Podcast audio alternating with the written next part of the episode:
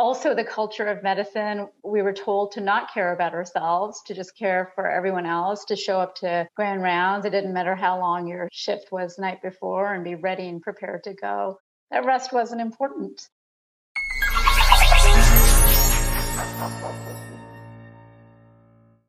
Welcome to Doc Working, the Whole Physician Podcast. I'm Dr. Jen Barna, and I'm so happy you're here with me today. I hope your day is going well. And I have a wonderful guest today that I'm excited to bring to you Dr. Hansa Bhargava.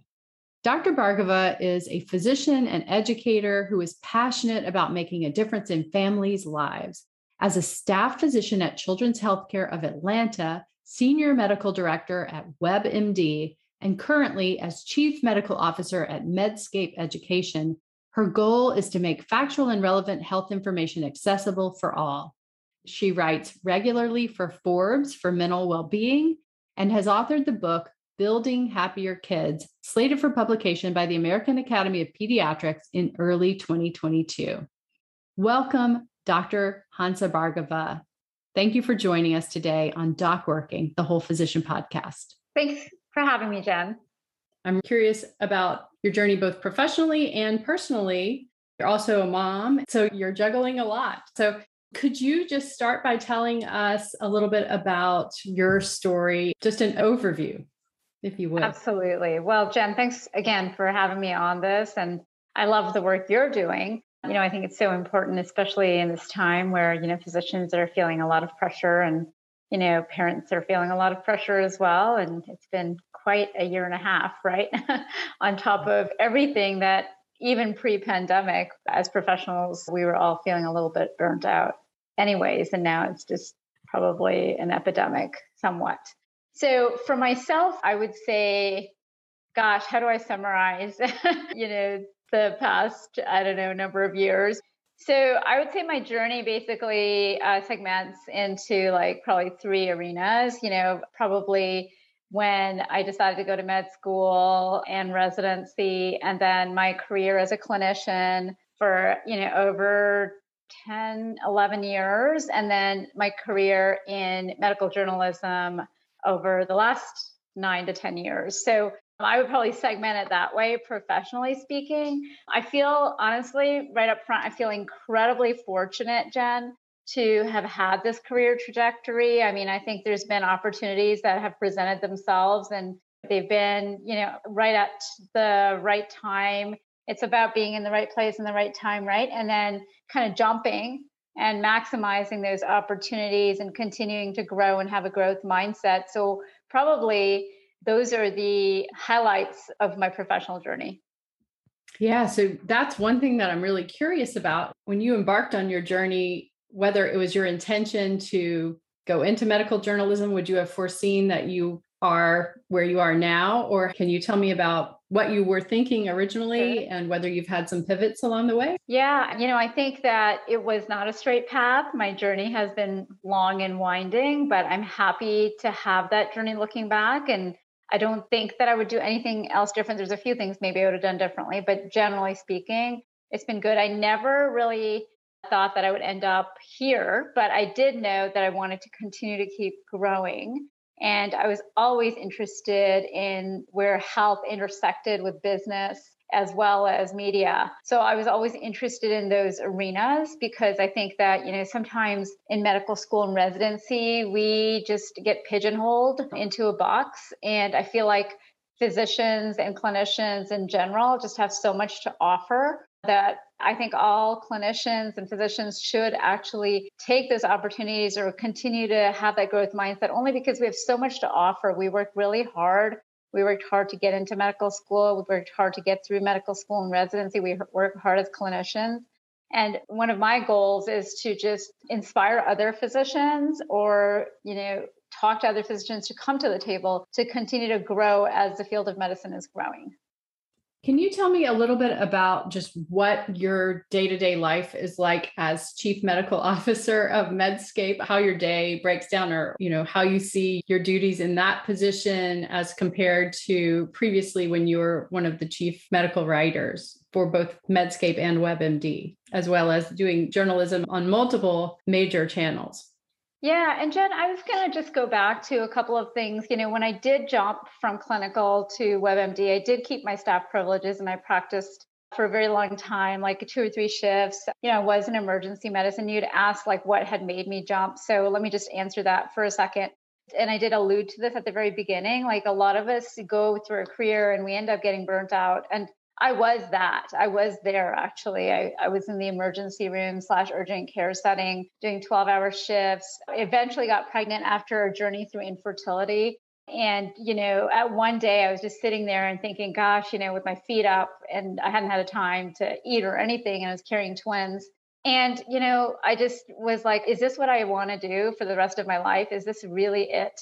And so that's when I kind of started looking around for other opportunities. And I was lucky enough that this opportunity presented itself. But it's interesting because when I look back at that pivot, I think about the interviews that I did for WebMD when I was, you know, interviewing for the position.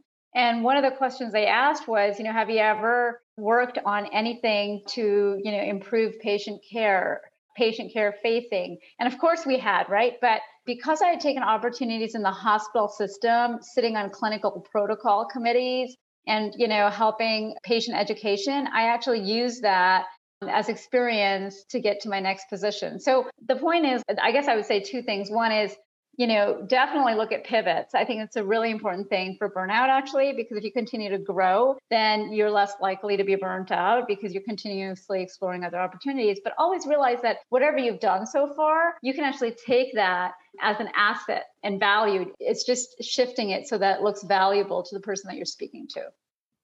That's an excellent point. And so it's a matter of how you frame it and also taking advantage of all of those extra committees and duties that you're asked to undertake as you go along. And I suppose you may not immediately see the results of that in the long run. It can help you in other ways that you may not expect. Absolutely. And that was one of the recent pivots I've made is actually not just chief medical officer for Medscape, which, you know, was very serendipitous that I was able to get that position, but also you know, my training with Emory University, the cognitive based compassion training, which is honestly, I view it as a resiliency program with mental health tools.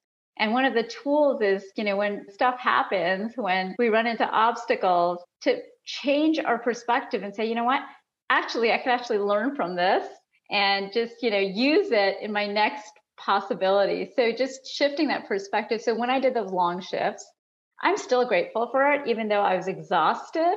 And, you know, for seven or eight years, like I really think I stressed my body and stressed my soul in that position. But still, I think there were so many valuable insights I took from them. I know patient care so intimately like you do. I know like what it takes to be a doctor or a nurse in those centers where there's so many patients coming in and you just have no time to eat lunch or even pee.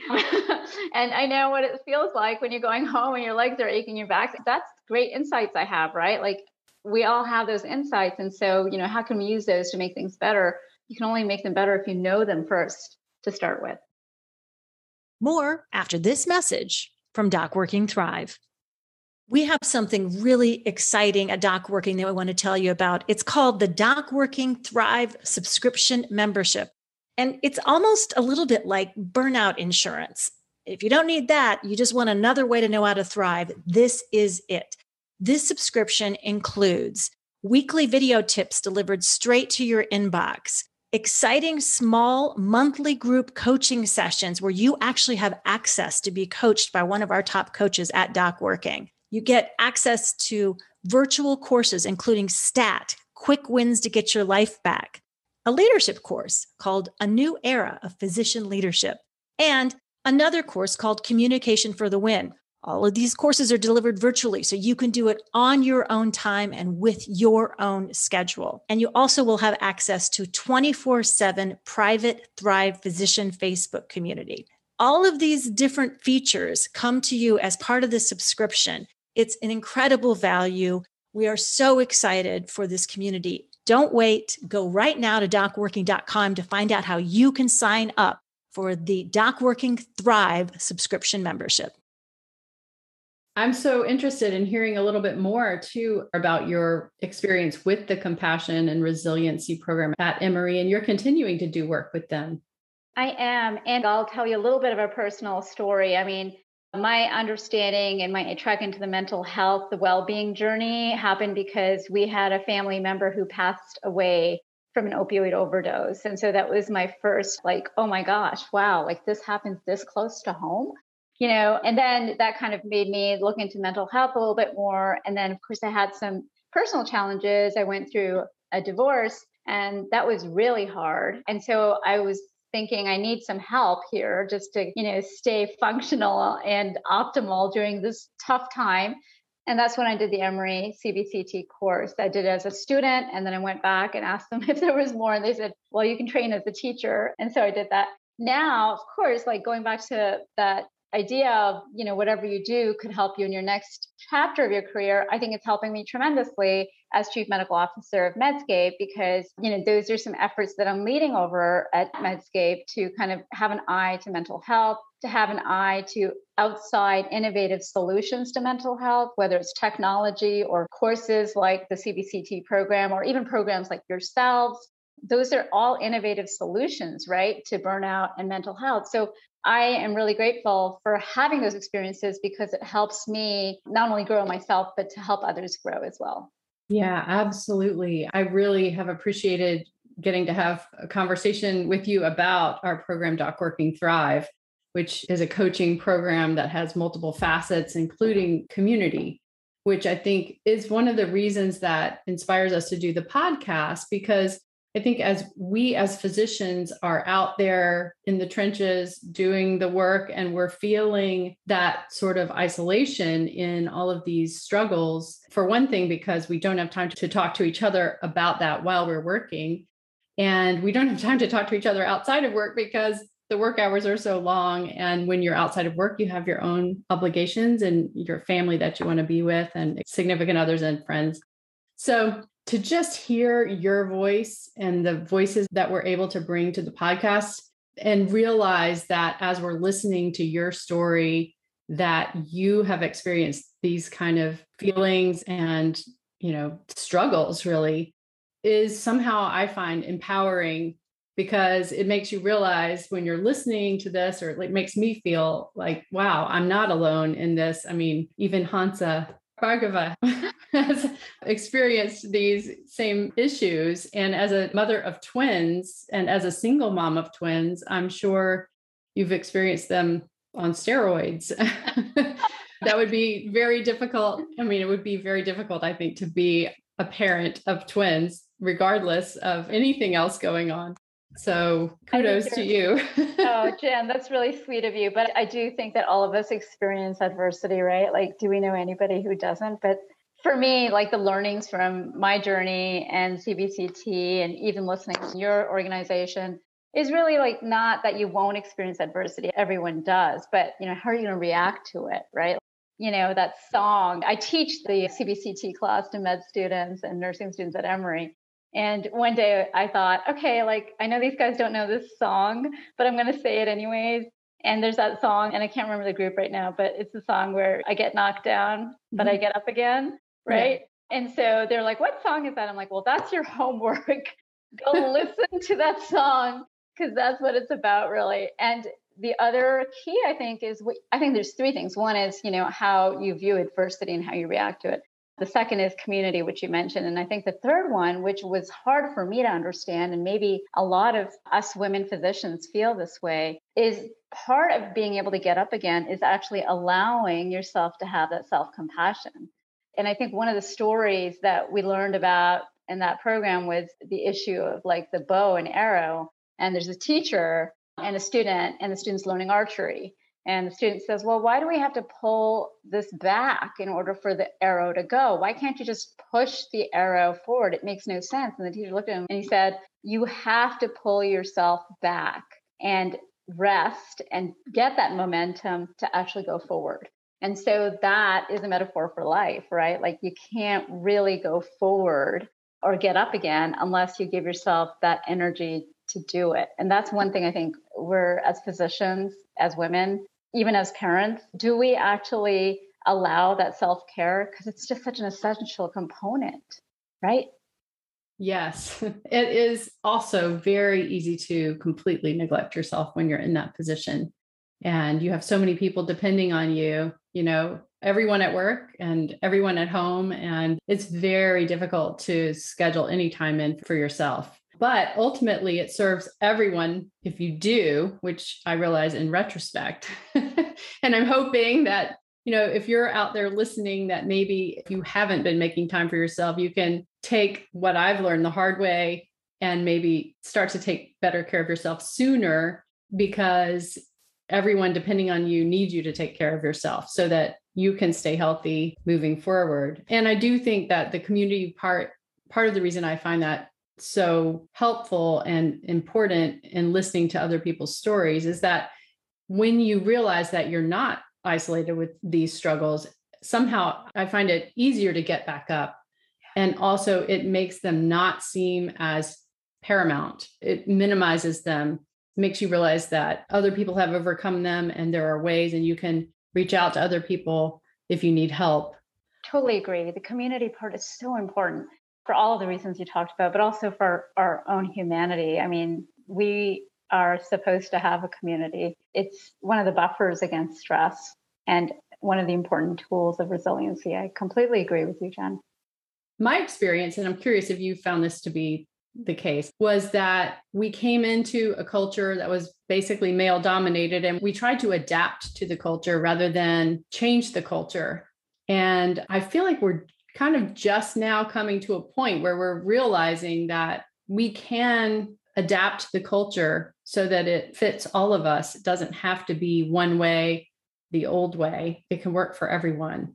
What's your experience? I completely agree with you, Jen. I think we did. We just tried to adapt to the culture as women in the profession. We just put our heads down and went to work, you know, because that's what we were told to do. Also, the culture of medicine we were told to not care about ourselves, to just care for everyone else, to show up to grand rounds. It didn't matter how long your shift was the night before and be ready and prepared to go. That rest wasn't important, right? Just showing up the way they wanted you to show up was. So I think you're right. I think just now, and there's been some great women leaders in medicine like Julie Silver and her group, and you know, there's so many others as well that are leading the way and carrying the torch to adopt the culture to what should be, right? Because women bring so much to the table. I'll say one other comment about that, and that is that, you know, the other thing, of course, that we all should adopt as women and men is the importance of family like family leave should not be a question mark for people who work in the health profession because gosh we know better than anyone how important it is for parents to be around for example right? Or if there's a sick one at home to be able to care for that older sick one or even have the time to grieve for example. One of my friends is starting a grieving organization because there's just not time for people to grieve so I think all of those things are humanity. And it ultimately, like, what's the secret to success? The secret to success is humanity, right? To lead with compassion. I mean, that will generate success. I truly believe that. And so I think we have to be mindful of those things. Absolutely. I applaud you for being a leader who is compassionate and who is setting an example for that type of leadership. So, speaking about all of that and grieving as well. How has the pandemic affected your work? Yeah. How has the pandemic affected all of us, right? I would say professionally, you know, I have a great team at Medscape. I've been really fortunate. They're just incredibly smart and committed people. So we were really lucky enough to go remote. I am starting to travel again now with conferences, of course, vaccinated with masks.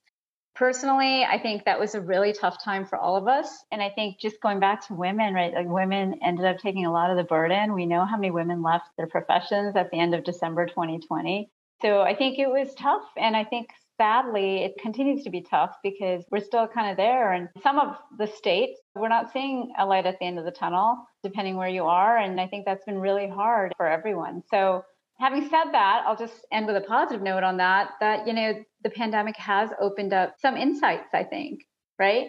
Like there's more of a focus, like your organization, on these issues that are just so important.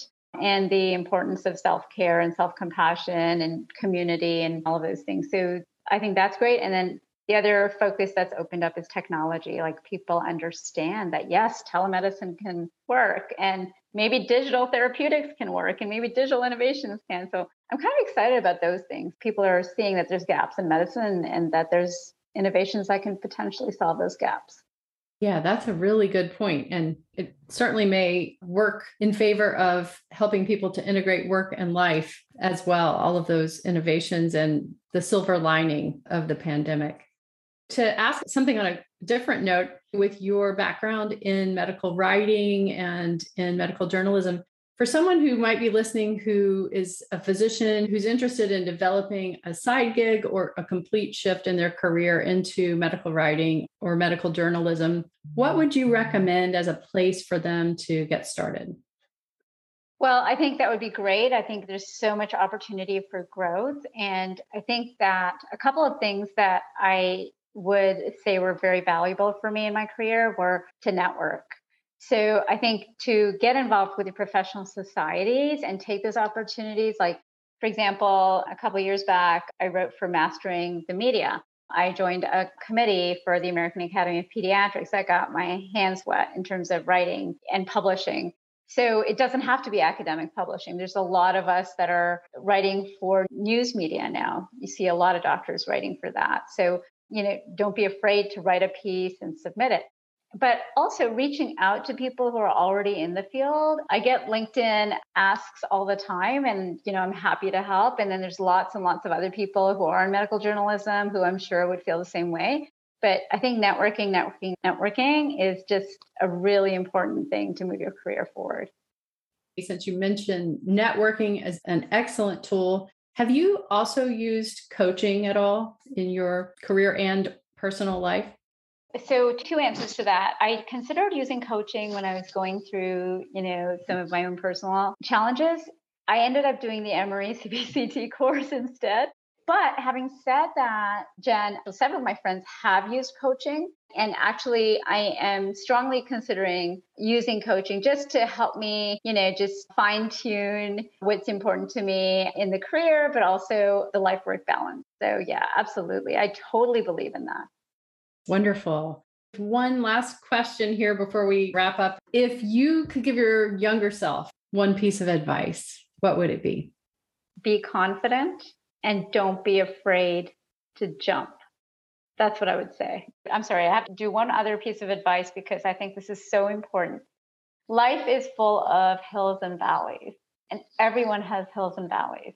So remember that and know that if you're in a valley or a hill, things will change and go with the change. Hansa Bhargava, thank you so much for joining us. This is wonderful to have a conversation with you. And I'm looking forward to continuing our conversation and having discussions with you in the future for sure. Well, thank you so much for having me, Jen. This is so wonderful. Thank you so much for being with us here today on Doc Working the Whole Physician podcast. I'm Dr. Jen Barna, and we look forward to seeing you next time.